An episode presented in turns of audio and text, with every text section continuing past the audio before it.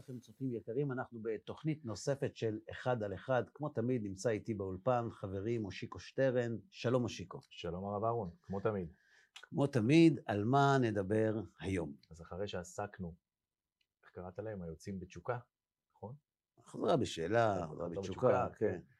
אז אמרתי היום, בוא ניגע בצד השני, בוא ניגע בבעלי התשובה, בוא ניגע באלו שדווקא בדור הזה, המלא שפע, המלא פיתויים, הכל כך מודרני, הכל כך פתוח, הכל כך מאפשר, דווקא שם יש כל כך הרבה אנשים שבוחרים לחקור את האמת וגם ללכת איתה.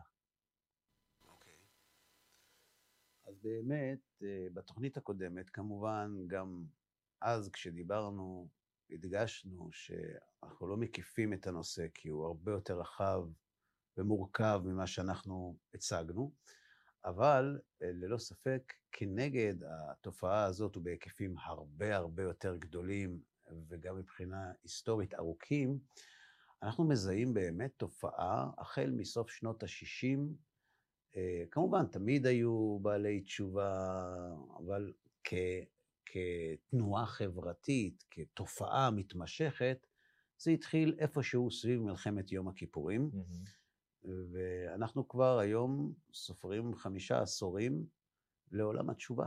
זאת אומרת, אני בתור ילד זוכר אנשים בעלי תשובה שבאים לבית של ההורים שלי, בלי כיפות, אתה יודע, לילד שגדל בבני ברק זה, זה חריג בנוף. מה זה, הלם? לא, לא הכרתם לא, דבר כזה? מה זה לא הכרנו?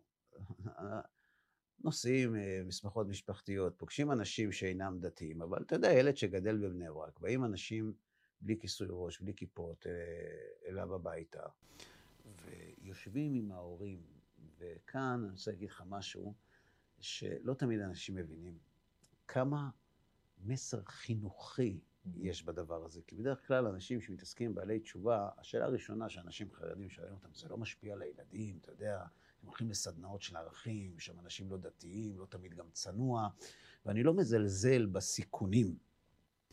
אבל יש כאן נקודה חינוכית עצומה, שילד יושב בבית או שוכב במיטה, ושומע אנשים שבאים מאותו מקום שכולם אומרים כמה כיף וטוב שם, אל אבא שלו הביתה, כדי שהוא יגיד להם מה נכון לעשות ולא מה כיף. מה זה משדר לילדים? אז זה במאמר מוסגר, אבל באמת מגיל, מגיל צעיר, אני זוכר את עצמי, נוסע עם אבי מורי, גם במסגרת עבודתו וגם בשבתות, היו מתארחים אצלנו בעלי תשובה. ואנחנו באמת עדים לתופעה רחבה מאוד, שמקיפה את כל שכבות האוכלוסייה. אתה לא יכול להגיד, אנשים חוזרים בתשובה משכבה סוציו-אקונומית מסוימת, משכבה אינטלקטואלית מסוימת, משכבה תרבותית מסוימת, זה מקיף אומנים, אנשי עמל, אנשי רוח, אנשי אקדמיה, זה, זה מקיף את כולם. נכון. ו, וזה אתגר אינטלקטואלי, אה, אה, לשאול למה זה, למה זה קורה, למה הם עושים את זה. עכשיו, אם אני, חס ושלום, לא הייתי שומר מצוות, אני בטוח, שכשהייתי רואה תופעה כזאת, זה מטריד אותי. למה אנשים נוטשים את הספינה שלי? מה הם מצאו לא בסדר בספינה שלי שהם עוזבים אותה? אגב, את השאלה הזאת אני שואל ואחרים שואלים מהצד השני. Mm-hmm. זאת אומרת, למה בחורים נוטשים את הספינה של תורת ישראל וממשיכים הלאה? ועסקנו בזה ב- ב- כן. ב- בפרק הקודם שלנו. זו שאלה שאתה... ומה שמעניין זה ש... לא שואלים. זאת אומרת, בציבור שאני משתייך אליו, שואלים למה אנשים עוזבים, בציבור הנגדי כביכול, אנשים לא מתעסקים בזה. מתי מדברים על בעלי תשובה בתקשורת? כשהוא יושב בית משפט באשמת רצח, עם כיפה על הראש, אז כותבים בעל תשובה וזה, ו... כן. כן. לא, לא, לא ראיתי, לא ראיתי שמייחדים זמן מסך לתנועת התשובה. זה משתנה, אבל. כן, הכל משתנה. אבל למה נותנים? לחזרה בשאלה. כן. לזה כן נותנים זמן מסך. עדיף אה, אה, יותר מבוגר, לא צעיר, שאפשר לתלות את זה בגיל הטיפש עשרה. עדיף עם בת הזוג, אם יש ילדים עוד יותר טוב. רצוי מאה שערים, וזה סיפור. זה סיפור. עכשיו, אנשים לא מבינים. למה מראים להם את הסיפור הזה? למה? למה? להערכתי, כדי לחזק את אה, רוח היחידה. הנה.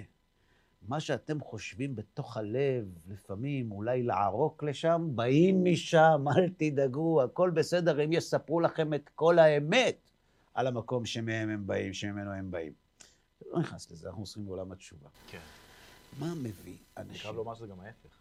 מה? זאת אומרת שגם אותם הבעלי תשובה מגיעים למחוזות של, ה, של, ה, של הדתיים או של החרדים, וגם שם מאוד דולים מידע או... נכון. כשהם להרצות, או מפתיע, לספר, נכון. או אתה יודע. לא, למה? כי זה מחזק, זה... נכון, נכון, כן. ודאי.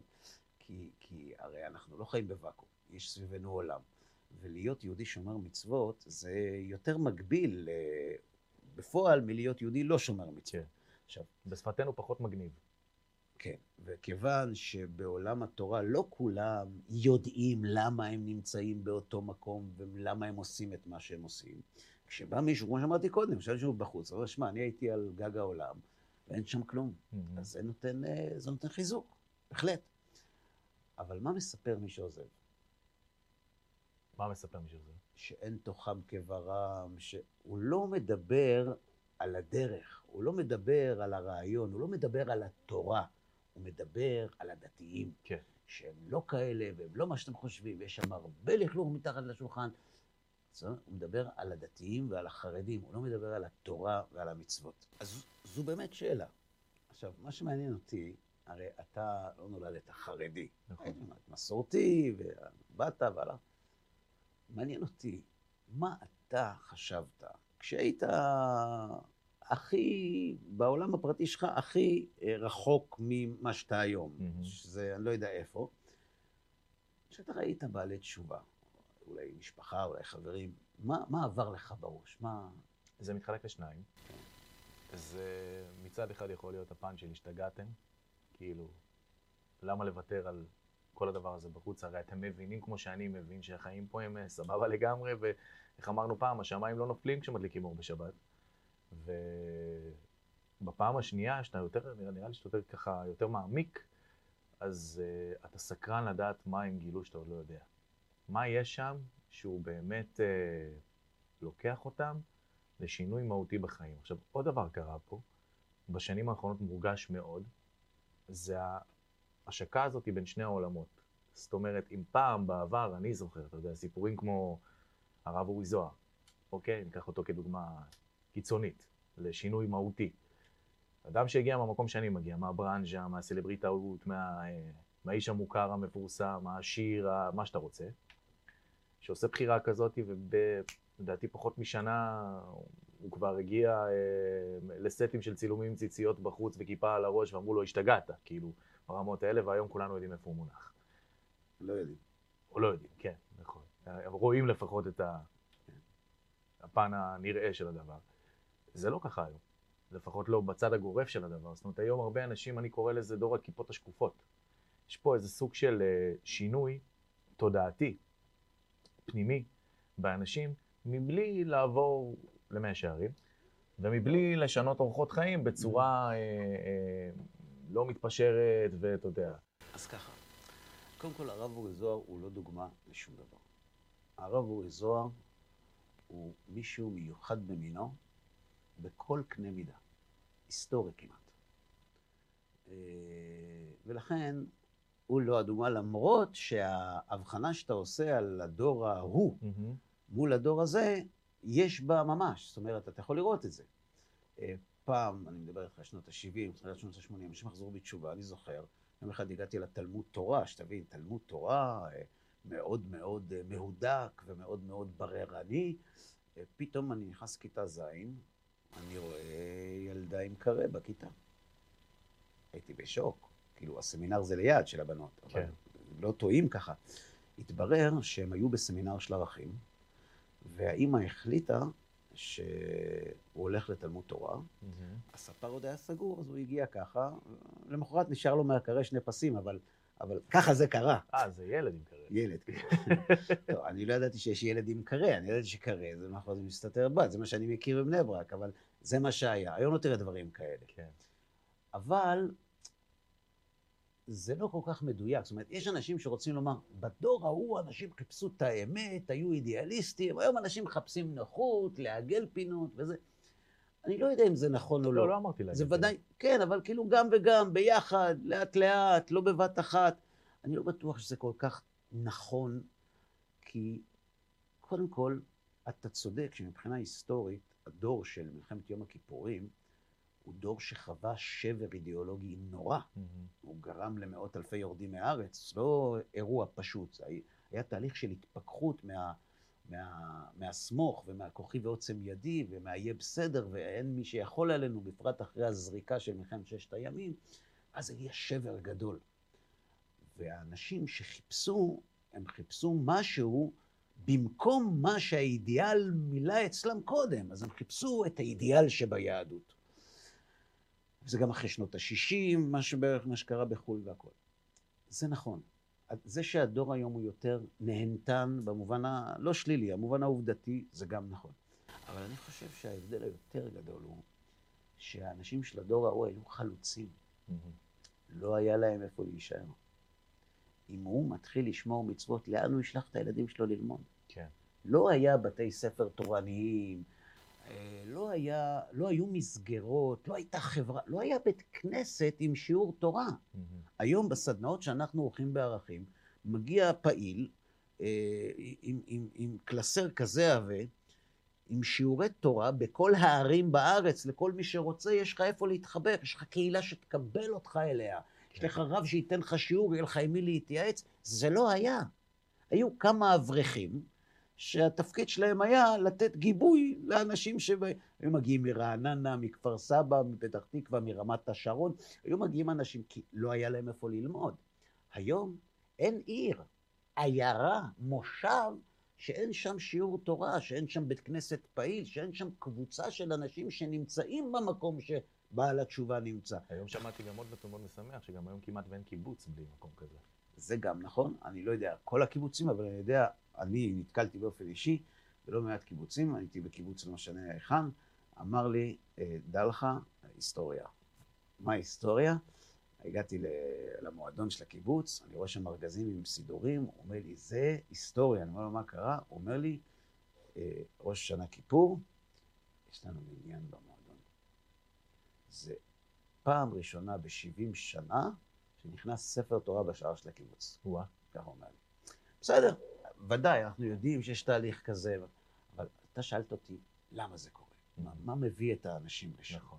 אז ההבחנה בין פעם להיום, כמו שאמרנו, היא, היא לא שחור לבן. זה שהיום התהליך הוא יותר איטי, זה מפני שהיום יש אפשרות לקלוט בבתי ספר תורניים, ילדים שההורים שלהם רוצים חינוך, כמו שצריך, אבל לא מוכנים לוותר למשל על לימודים כלליים. כן. זה לא היה פעם, זה היה שחור לבן. לכן היום אתה יכול לראות את האנשים נשארים עם הבגדים. הבגדים זה לא הרעיון. הרעיון זה חזרה בתשובה.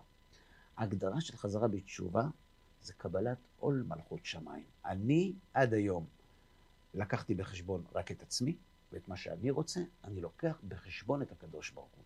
זה נקרא לחזור בתשובה. לחזור בתשובה זה לקבל עליי עול מצוות. וזה לא משנה עם איזה צבע של חולצה ועם איזה צבע של מכנסיים. מבחינה חברתית, בתקופה הראשונה היית צריך להימנות על הציבור הזה, ואם אתה נמנע על הציבור הזה, שם מאוד מאוד מדייקים על הצבע השחור שיהיה שחור, ושהלבן יהיה פחות או יותר לבן.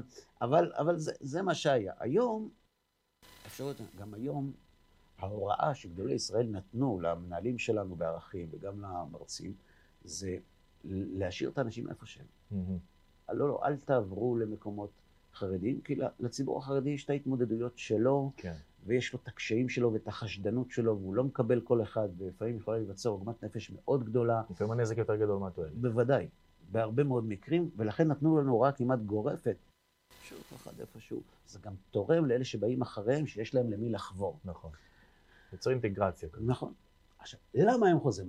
בפרק הקודם עסקנו בלמה הם עוזבים. Mm-hmm. למה הם חוזרים? מה שאתה יכול לזהות, שעובר כחוט השני כמעט בכל המקרים. אנשים מחפשים את היהדות כשהחיים נעצרים. עכשיו השאלה, למה החיים נעצרים? הם יכולים להיעצר בגלל הקורונה, mm. הם יכולים להיעצר חס ושלום בגלל חלילה וחס, אסון משפחתי. מלחמות, מלחמה, שבר כלכלי, או לחילופין, הצלחה גדולה מדי, שפע גדול מדי. למה? פשוט מאוד. אלה שעוצרים בגלל שהחיים עצרו אותם, הם שואלים, לאן? בשביל מה להמשיך? מה, מה המטרה של כל זה? אבל יש אנשים שבאים לצד השני. נכון. והם אומרים, הרי זה לא ממלא אותי. הרי כשהייתי בתיכון, אם היו אומרים לי איפה נהיה בגיל שלושים וחמש, הייתי חותם על זה בעיניים עצומות ומוריד גם העם. זה היה בשבילי חלום. אני נמצא הרבה מעבר לזה. אני לא מרגיש מלא, אני מרגיש סיפוק משום דבר.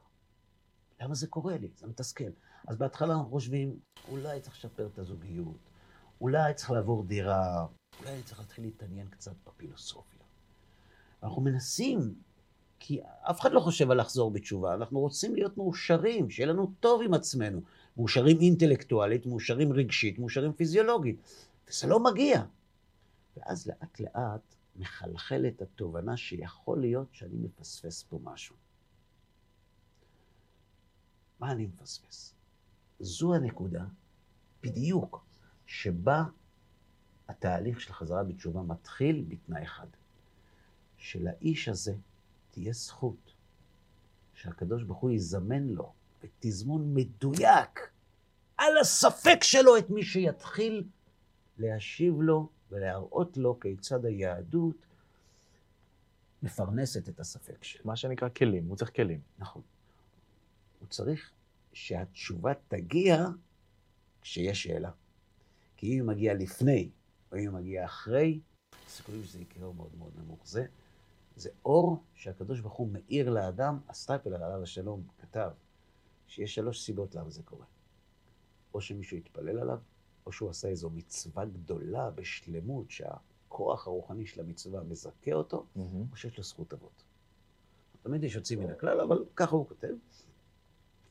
והאדם הזה מגיע להרצאה, או לא מגיע לאף מקום. מגיע לבית כנסת, יש הרבה אנשים שעוברים את התהליך לבד. נכון. אבל זה תהליך מסוכן כשעוברים אותו לבד. אבל נניח. והוא מגיע לשיעור, הוא מגיע לפה, הוא מגיע לשם, והוא אומר לך, אני... עברתי, חוויתי, ראיתי, והיום אני נמצא במקום שאני לא מוכן להחליף אותו בשום דבר. Mm-hmm. וזה מסר מאוד מאוד משמעותי, כי שלמה המלך אומר, חוכמת המסכן בזויה. כשבן אדם עומד עם סמרטוטים, ואומר לך שכסף זה לא חשוב, אז אתה אומר לו, תקשיב, תטעם, נדבר אחר כך, נכון? נכון. אבל כשבן אדם שחווה ועבר, והיה לו את מה שכל כך הרבה אנשים חולמים, והוא בא ואומר, לא, יש לי, ואתה יודע, זה הכל הבל הבלים, כל המיליונים שיש לי בכיס, זה הכל הבל הבלים, גם את זה לא קונים. בן אדם כמו הרב אורי זוהר, שהשאיר מאחור משהו שהיום הוא אפילו לא ניסיון בשבילו. הוא אפילו לא ניסיון. אין לו ניסיון בזה. יש לו ניסיונות אחרים, של אנשים במדרגה שלו, אבל זה, זה בכלל לא ניסיון בשבילו. אז אתה שואל את עצמך, הרב אורי זוהר, שליטה, שהשם יאריך ימיו בטוב, הוא אחד שהוא חלום של כל סטנדאפיסט, כל אמן, הוא עשה הכל. אמר לי פעם מישהו באיזה כנס, איש תקשורת, לא, לא צעיר, אומר לי, תראו, אתם החרדים, שם רבים, אתם החרדים יכולים לסלוח לכם על הרבה דברים. על דבר אחד אנחנו לעולם נסלח לכם. אתם לקחתם לנו את הרב אורי זוהר. גם את זה, החרדים אשמים, הם לקחו, הוא לא בא לבד. אדם כזה, שאומר, זה לא עושה לי את זה. יש סדרה שהוא עשה עם הבן שלו. הוא אומר לו, אבא, אבא, איך ויתרת על זה? והוא אומר לו, בשיא הטבעיות, הוא אומר לו, זה לא מדבר אליי. והילד שלו לא מבין. כן. כי הילד שלו כבר גדל בין דתיים. נכון. ופתאום בחוץ, הכל נוצץ, הוא לא קולט את זה. כשאתה רואה אדם, כמו שלמה המלך, אני קוהלת, בן דוד, הייתי מלך, בירושלים, בהבל הבלים מקום. זה כבר סיפור אחר. דור השפע הוא דור שמזרז את תהליך התשובה, לא מונע אותו. כן. כי כשיש צנע, יש לאנשים חלומות, שיקו, כשיהיה לנו, יום אחד יהיה לנו, ואז אנחנו ניתן את המכה, ואז אנחנו נפרוץ, למרות שגדלנו בדימונה. אבל בדור של שפע, המהירות של המסקנה שזה לא זה, היא מגיעה בגיל צעיר. היום אתה יכול, אני רואה ילדים, שלח לי מכתב ילד, בן שתים עשרה. עם מישהו לסמינר, הוא לא יכול לבוא, אני רוצה ללכת ללמוד בישיבה, ללבוש ציצית וללכת לבית כנסת. ההורים שלי לא מסכימים בשום אופן, ואני לא יודע מה לעשות. אני צריך את העזרה שלך. או-הו. איפה ראית דברים כאלה? לא אחד ולא שניים. היה ילד, גם כן ב-שתים עשרה שלוש עשרה, שהוא משך את ההורים שלו לסמינר. והם הגיעו איתו לסמינר, הוא החליט שהוא חוזר בתשובה. הוא ממשיך בית ספר חילונים, ציצית וזה, עם כיפה. וההורים שלו, הורים בסדר, כאילו נחמדים, זה מה שאתה רוצה, אין בעיה, אין לנו בעיה עם זה. הייתי אצלם בבית, דיברתי גם עם ההורים, היה לו אח. הוא היה איש ספר, וזה, והוא, ילד בן שתים עשרה, הוא בן עשרים וכמה. הוא היה משבש אותו, מביא לו כל מיני מחקרים, כל מיני זה. נלחם. נלחם עם ילד בן שתים עשרה, ילד גאון, ילד גאון. והילד הזה היה מתקשר אליי, תסביר לי את זה, תסביר לי את זה, תסביר לי את זה, תסביר לי את זה. הוא הלך לישיבה, אח שלה חוזר בתשובה. וואו. לקח זמן, להחזיר אותו. איפה רואים דברים כאלה? אתה שואל את עצמך, מה מביא אותם? השפע. החלום החומרי, ילד בן שתים עשרה, איזה שפע יש לי בשם? הוא רואה מה יש סביבו. אוקיי. ילד בן שתים עשרה יודע על החיים היום הרבה יותר מאיתנו. הוא יודע מה יש סביבו. הוא מציב לעצמו יעדים, אני רוצה להיות, שאני אהיה גדול, מה אני רוצה להיות? ואם הוא ילד חכם, בעל הסולם כותב שיש שתי דרכים להגיע למסקנות. התבוננו או התנסות חווייתית. התבוננו, אם הילד חכם, יכול לחסוך לעצמו הרבה שנים.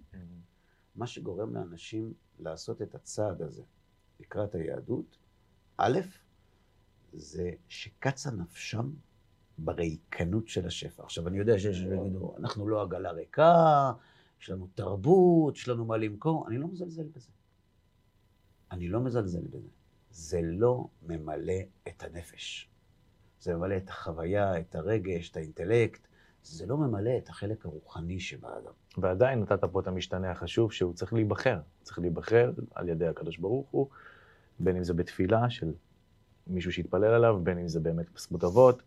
ההתעוררות הזאת היא משהו שאני מכיר גם הרבה אנשים שחוו איתי שבת, או פגשתי אותם בכותל, או באומן.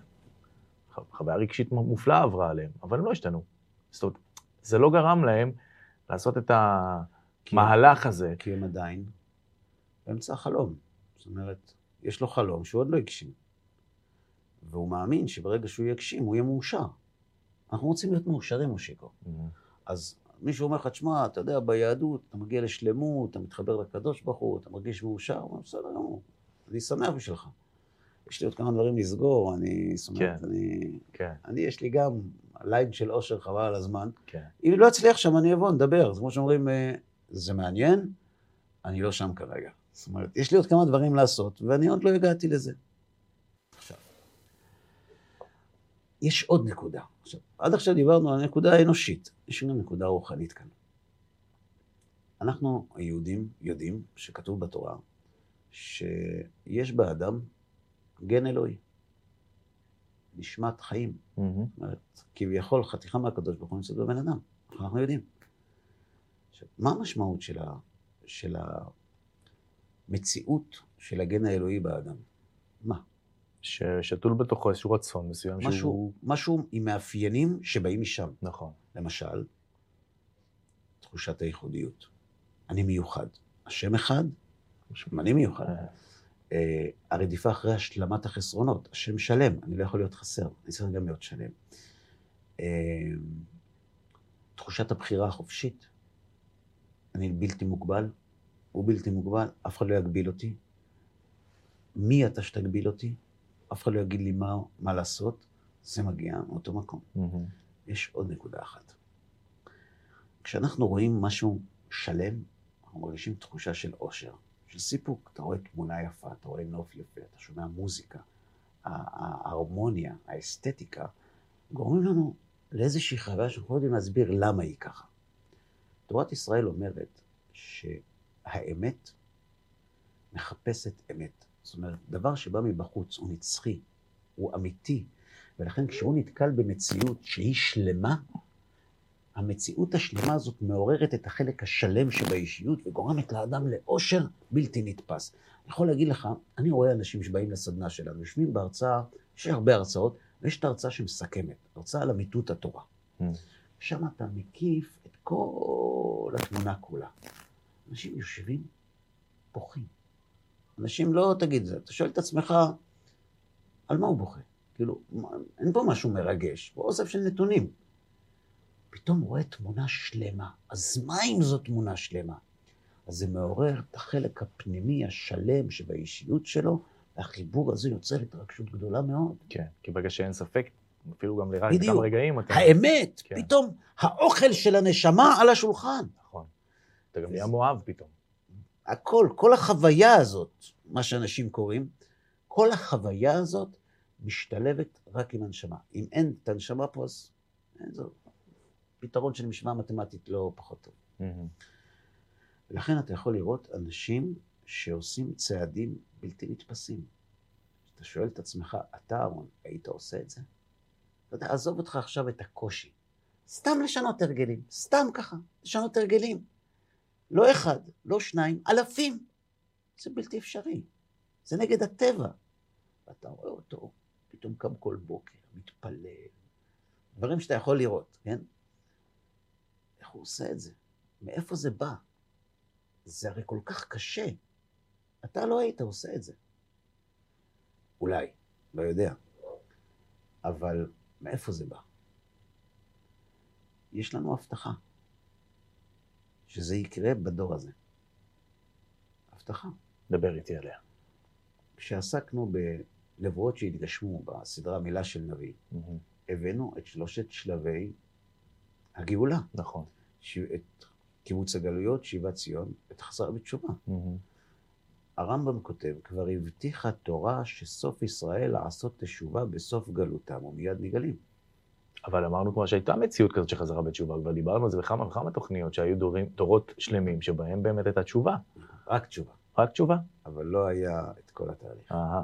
לא היה קיבוץ גלויות אף פעם, לא הייתה שיבת ציון מאז החורבן אף פעם, ולא הייתה חזרה בתשובה שמגיעה בשלב הזה, של הנה אנוכי שולח לכם את אליה הנביא לפני בו יום השם הגדול והנורא. זה לא דומה לבית שני? נביא את בית שני? מה פתאום? הרי אז גם אמרנו, הגיעו עם נשים נוכריות ו... נכון.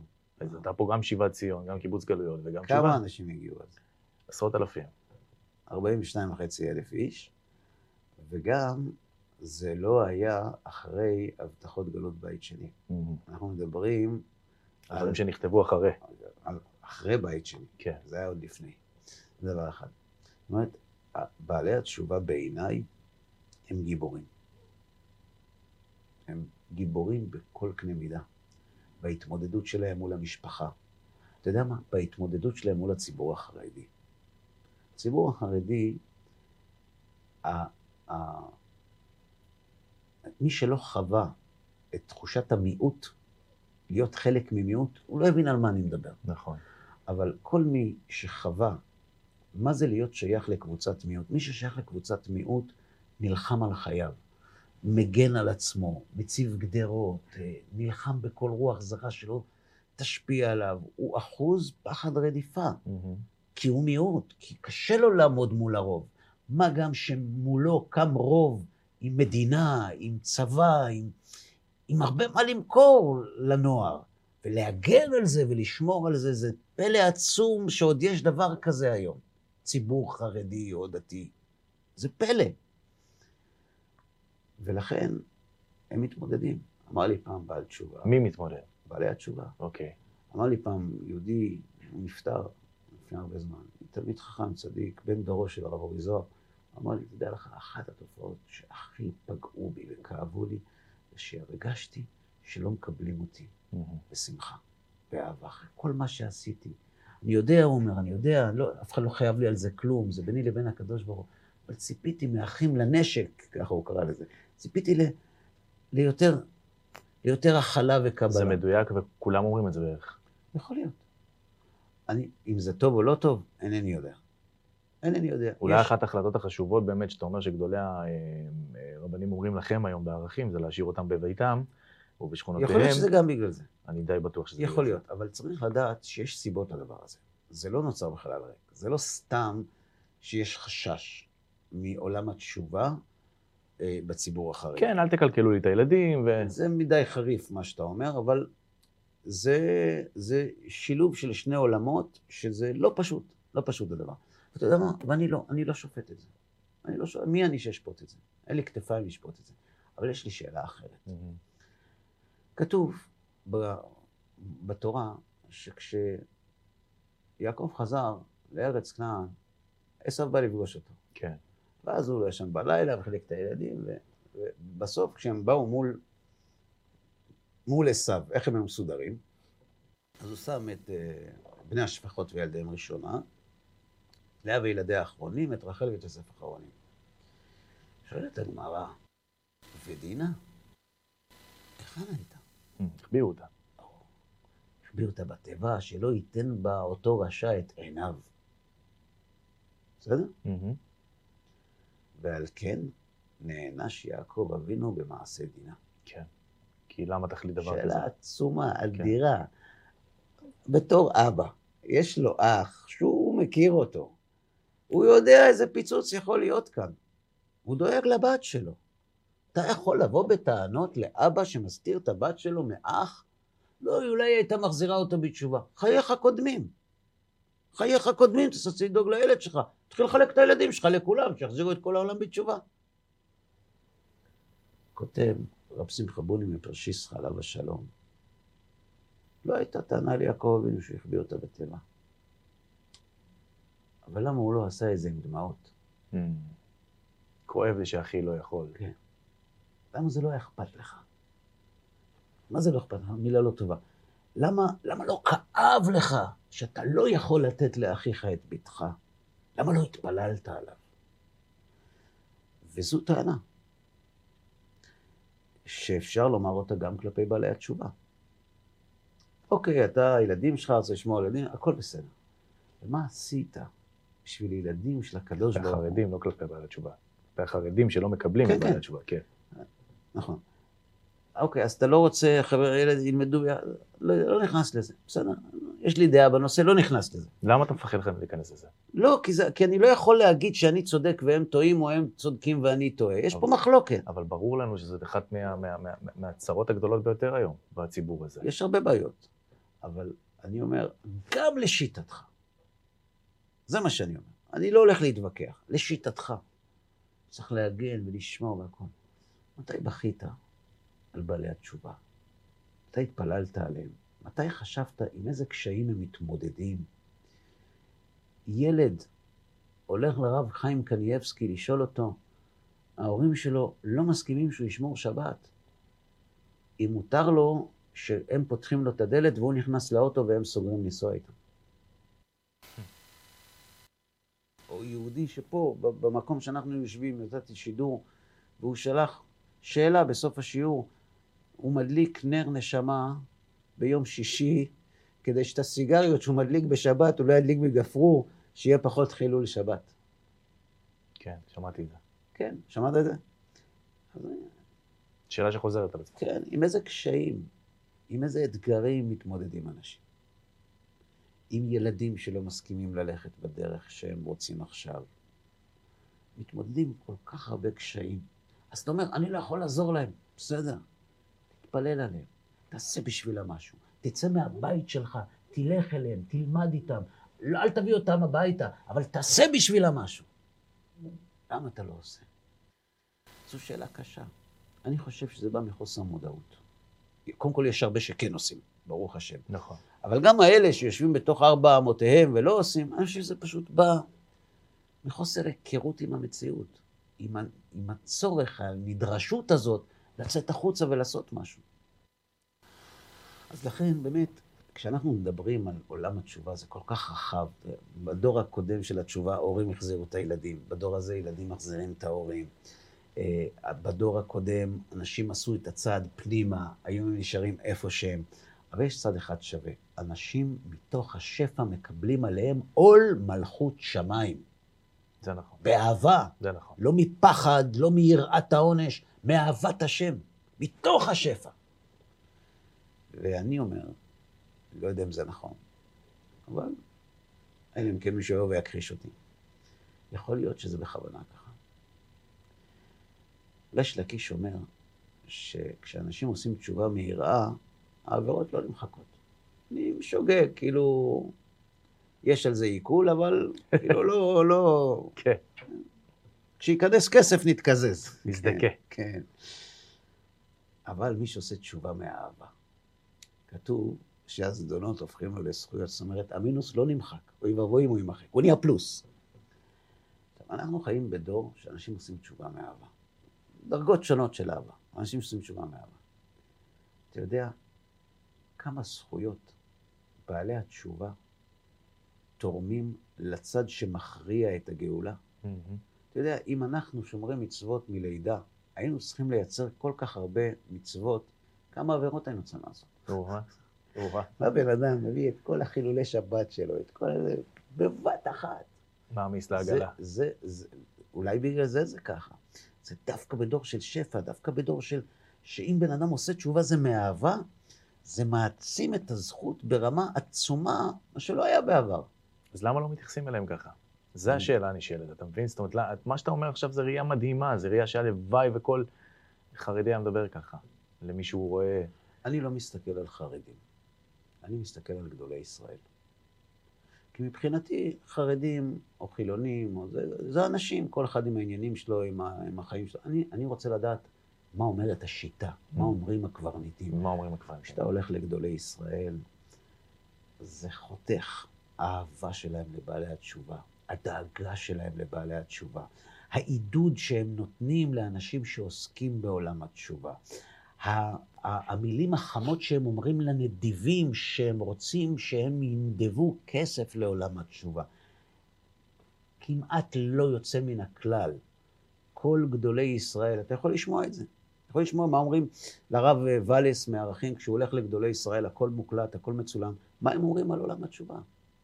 מה הם אומרים על החשיבות של עולם התשובה ברמה האסטרטגית לעם ישראל? ועל החיוב להטות כתף ולסייע. בסדר, אז אתה לא יכול, לא אומרים לך, תעשה את מה שאתה לא יכול, בבית, ילדים, אבל, אבל שיהיה לך חלק במניה הזאת, שיהיה לך חלק בדרך הזאת, כי זה העתיד, זה הובטח שזה מה שיהיה. יש אנשים שחוזרים בתשובה כי הם עצרו בגלל קושי, יש אנשים שחוזרים בתשובה כי הם עצרו בגלל טוב, הכל נכון, יש אנשים שעצרו בגלל שהם בחלו, בשפע. Mm-hmm. או בגלל שהם רואים לאן הרכבת הזאת נוסעת בעוד עשר חמש עשרה שנה. יש גם אנשים שחזרו בתשובה או התחילו תהליך שחזרה בתשובה וראו לא כי טוב. נכון. וחזרו אחורה. נכון. אבל הם חזרו אחורה לא בגלל שהאמת כבר לא אמת. לא, לא. בגלל מה שהם חוו. בגלל החוויה. נכון, כן. נכון. יש אנשים שחוזרים בגלל שהם אומרים, אני בעולם הזה לא רוצה לחנך את הילדים שלי. Mm-hmm. זה, אני, אני לא, אז זה לא בשבילי. אז למה הם הולכים ליהדות? בגלל הנקודה הזאת, בגלל הגן האלוהי. כי כשהם פוגשים את היהדות, אם זה בא על הצומת, כמו שאמרנו, פתאום הוא מרגיש בפנים, זה אמיתי. זה אמיתי. מאיפה זה בא החיבור הזה? כי יש לו את הנקודה האמיתית בפנים, בגן הזה, בנשמה, ויש את התורה שהוא פתאום מגלה. הוא רואה שזה הולך ביחד, אז הוא רוצה את זה. אנחנו עושים, אתה יודע, כל יום ראשון את השיעורים, כן. גם יודע אצל מי, ומגיעים אנשים, נכון. שלא היית מאמין שהם יושבים כל שבוע לשיעור, ובאים ב-אחת עשרה בבוקר, ביום ראשון, באים ללמוד, כמו חיילים. זה מובן מאליו? לא, עדיין שלא. לא מובן מאליו, זאת אומרת, יש להם תאווה לרוחניות. נכון. אז אם עסקנו בשיעור הקודם, בסיבור... אבל, כן. מאחר ויש לאותם האנשים תאווה לרוחניות לפעמים, המשבצת שממנה מגיעים מקומות, כמו למשל, קח את ערכים, לצורך העניין, או כל ארגון שתפקידו הוא להעביר אותך את הגדר, בסדר? זה כאילו מרגיש לפעמים שהמקומות הללו הם מקומות שצריכים להביא קבלות, אתה מבין? לא. כלומר, כשרב יודע שהוא מגיע לדבר תורה אל מול אנשים שלא מכירים תורה, רוצה בסופו של דבר לראות איזה סוג של תהליך שינוי. איך אמר לי פעם מישהו? אמר לי פעם מישהו... רוצה לראות פירות. רוצה לראות פירות. אמר לי פעם מישהו, עד שבאיזה חסידות כלשהי שאני מקורב אליה, עד שלא תשים עליך סיר תוק, אני לא נרגע ממך. אתה יודע. ביום שהוא אמר לי, זה לא באתי יותר. אתה מבין? למה? עכשיו, אני שומע את זה כל כך הרבה... למה לא באתי יותר? למה לא באתי יותר? סיר תוק יפה. לא, סבבה. אבל כי הוא לא הבין את הקונספט איתי. הוא נגע פה בנקודה שהפכה אותי לאנטי. אז בוא אני אגיד לך משהו.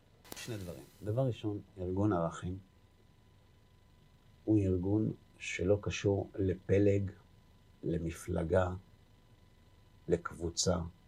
בערכים יש מרצים ופעילים ופקידים ופקידות מכל גווני הציבור הדתי והחרדי. אנחנו לא ארגון של מישהו. אנחנו ארגון של עם ישראל, וזה גם יש איזה מחיר כלכלי, mm-hmm. כי אף אחד לא יעזור לך. אף קבוצה לא תעזור לך, כי אתה לא שייך אלינו, אתה נופל בין הכיסאות. אבל בשביל שכשאתה תשב מולי, וישבת מולי בסמינר, ותשאל את עצמך, מה אהרן רוצה? שאני אלבש חליפה כמו שלו? אני רוצה שתדע את האמת. מה שתעשה איתה אחר כך, זה עסק שלך. תבוא אליי, תגיד לי, אני מתחבר לזה, אני מתחבר לזה. אבל מה, כמה אתה מוכן להשקיע עד שאני אדע את האמת? אתה בתור אהרן. כמה שצריך. אז זאת לא התחושה בכל המקומות שאני פוגש עד היום. ברוב המקומות שאני פוגש עד היום. אתה יודע שבמקום שבו אנחנו נפגשנו בפעם הראשונה, אני לא רוצה לחשוף כי יש שם אנשים שלא יודעים אם הם רוצים שידעו את השמות שלהם. אבל אנשים מפורסמים. אנחנו נפגשנו שם לפני יותר משנה. וכל שבוע ערכים שולחים אותי לתת שם שיעור. הם לא משלמים על זה. כסף. שנה שלמה. מדברים על יותר מ-חמישים שיעורים כל שבוע. לא רק אני, כל החברים שלי. חמישים שיעורים. ו... כאילו... נו, נו, אז עושה עוד קבלות. כן, כן, כן, נו. כולנו רוצים לראות קבלות. אנחנו בני אדם. אנחנו רוצים לראות פרי לעם עלינו. אנחנו צריכים גם כוח, צריכים תפיחה לשכם. אולי הפרי לעם עליך זה משהו שקורה בפנים בתוכו והוא לא יודע. זה ודאי. אתה מבין? אז אם אתה חדש בתחום, אז אתה רוצה לראות את זה על הבגדים. אבל אם אתה קצת יותר בעניינים, אתה מבין שלא, זה לא הכל בחוץ. זה בסדר. המטרה שלי, זה קבלת עול מלכות שמיים. זו המטרה שלי. שבן אדם יהודי יגיד נעשה ונשמע. וזה יכול לקחת לו גם עשרים שנה. בסדר. מה אתה חושב שבסדנאות שלנו אנחנו לא פוגשים אנשים, לא הרבה, אבל יש אנשים שאתה רואה בא עוד פעם. בא עוד פעם, ועוד פעם. ובסוף זה כן קרה. Mm-hmm. ובסוף זה כן קרה. מסיבות שהיה צריך שזה יקרה אז ולא קודם. לא עליך המלאכה לגמור. אבל אין אתה בן חורין לבטל ממנה. הקדוש ברוך הוא הרי לא משלם לנו, לפי אנשים ששמים תפילין על הראש, כי לא בגללנו הם שמים תפילין על הראש, זה ממש לא נכון. הם שמים תפילין על הראש כי הקדוש ברוך הוא רצה שהם ישימו. ודאי, אתה הצינור להעביר לו את זה. יפה, אז, אז אני לא קבלן. אני עושה את, את תפקידי ואת מלאכתי, הקדוש ברוך הוא עושה את שלו. הקדוש ברוך הוא עושה את שלו. לכן אנחנו ודאי שמחפשים תוצאות, כי... רוצים שאנשים יקיימו מצוות. חייב להגיד או... ולסייג, כן. שבעבר זה היה נראה הרבה יותר מובהק, כי אתה יודע, סמינרים או הרצאות הם מסתיימות בגזירת קוקויים, הורדת הגילים וכל מיני דברים כאלה, זה כבר לא קורה היום, אתה רואה יותר באמת נגיעה בפנוחו של הבן אדם, ופחות בוויזואליות אני, שלו. אני אגיד לך משהו, אני לא סותר, אני אומר לך את זה ברמה האישית, לא סותר שום דרך שמביאה אנשים לקיום תורה ומצוות. יש אנשים שרק בדרך הזאת הם יגיעו לשמור תורה ומצוות. יש אנשים שרק בדרך הזאת הם יגיעו לזה. אין רב, מרצה, תלמיד חכם, לא משנה, שמדבר לציבור ואין לו אנשים שמתחברים אליו. מיותר, מפחות.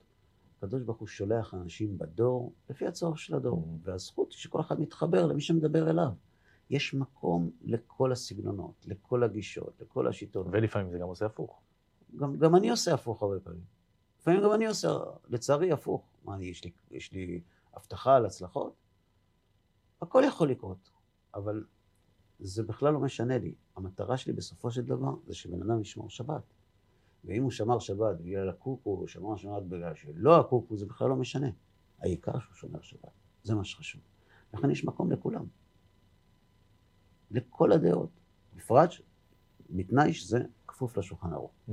אנחנו יודעים שהשולחן ערוך הוא נר לרגלינו. כל זמן שאנחנו הולכים פועלים על פי השולחן ערוך, יש מקום לכולם. אתה רוצה ללכת לבית כנסת שרוקדים בתפילה, תלך. אתה רוצה ללכת לבית כנסת שמכניסים אותך למקפיא בזמן התפילה, תלך. זה לא משנה, זה תלוי באישיות שלך. העיקר, קיום מצוות. ואין לנו הבטחה על קבלות, ואין לנו הבטחה, אנחנו לא מקבלים לפי מספר סידורי. זה לא עבודה שלנו. אנחנו עושים את ההשתדלות שלנו להסתיר את הנס. תקשיב טוב, אנחנו עושים השתדלות להסתיר את הנס של התשובה. אנחנו מסתירים את הנס, שמבטיח שהנס הזה יקרה, כדי שאנשים לא יעמדו נפעמים ויגידו איזה נס זה, אז יש רבנים שמדברים, או תשמע, שמעתי, השתכנעתי, זה הכל במרכאות כפולות. Mm-hmm. הוא הגיע זמנו, עמד על נקודת האמת, חזר בתשובה, צריך איזה מישהו שיסתיר את זה, אז שלחו לו את אהרן לוי, או לשלוח מישהו אחר. שיסתיר את זה? שיסתיר את הנס, כן. למה? ניסים, בעולם שלנו לא קוראים ניסים גלויים, רק נסתרים. כיום. איך אתה נכנס למשבצת של מסתיר נס? רק בגלל שהתורה הרשתה לנו. אם לא, זה היה חילול השם. איך אתה מסתיר נס בפועל? אה, איך אני מסתיר נס? אדם לא שמר מצוות. אם הוא שמר מצוות, זה נס. נכון. אז שואל אותו מה קרה? הוא אומר, שמע, הייתי בהרצאה של הרב אהרן לוי, של הרב זה, של הרב וזה, והוא שכנע אותי שזה אמיתי, אז חזרתי בתשובה. אז אתה מסתיר נס. הוא לא יודע כמה זה מצחיק אותי. הבנתי. הבנתי. זאת האמת. כאילו הפך אותך לטריגר, לא אומר זה, זה לא הטריגר. זאת האמת. הבנתי. זה שאנשים בטוחים שאני לא אומר את האמת, זאת לפחות השלא לשמה היחיד שנשאר. אני חושב שאני אומר את זה מתוך ענווה, זה לא נכון. אני אתן לך דוגמה וזה נסיים. הייתי פעם עם הרב הגאון, רבי עזריאל טאובר, עליו השלום, בסמינר בארצות הברית. אני מדבר איתך לפני עשרים וחמש שנה. אוקיי. הייתי בחור צעיר. אני עומד מול ארבע מאות איש באולם שמחכים למוצא פי. אתה, אתה יכול להיות מלאך, אני לא מלאך. כן, אז זה יתגבר על הגאווה והכל, הכל, אני פסילת ישרים, הכל נכון. תכלס, אתה עומד מול ארבע מאות איש שמחכים למוצא פיך. בהפסקה ניגשתי לרב עזריאל טאובר, הרב השם, שהאיש אמת. מלא אהבה, אבל איש אמת, לא עשה נכון. אמרתי לו, תגיד לי, אני אומר לך את האמת, אני עומד מול ארבע מאות. עולה לי. כן, לא בגיל שלך, אני ארבע מאות צעיר.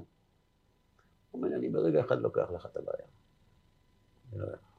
הוא אומר לי, תקשיב, אנחנו הרי מאמינים שכל אדם בא לעולם לעשות משהו, לתקן משהו, ככה הוא מאמינים, מספרים אנשים. לא בטח, ודאי. הוא אומר לי, תראה, אתה יכול להסביר לי, כמה אנשים נכשלת בגלגול הקודם, שבאת לתקן אותם. תגיד לי, אהרן, אתה כל יום רואה חמישים, מאה איש, אתה יושב מול ארבע מאות איש, למה אתה צריך לדבר איתם? מה עשית להם פעם שעברה? כמה הרסת פעם שעברה שאתה צריך לתקן עכשיו? עכשיו בוא נדבר על ענווה וגאווה. וואו. איזה ריסוק. כן.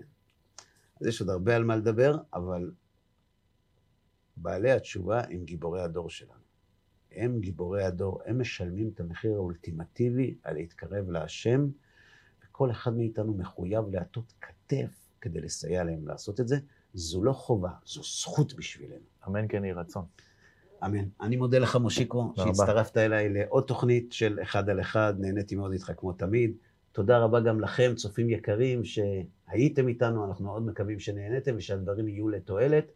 מקווים שבעזרת השם תצטרפו אלינו גם בתוכניות הבאות. כל טוב לכם ובהצלחה.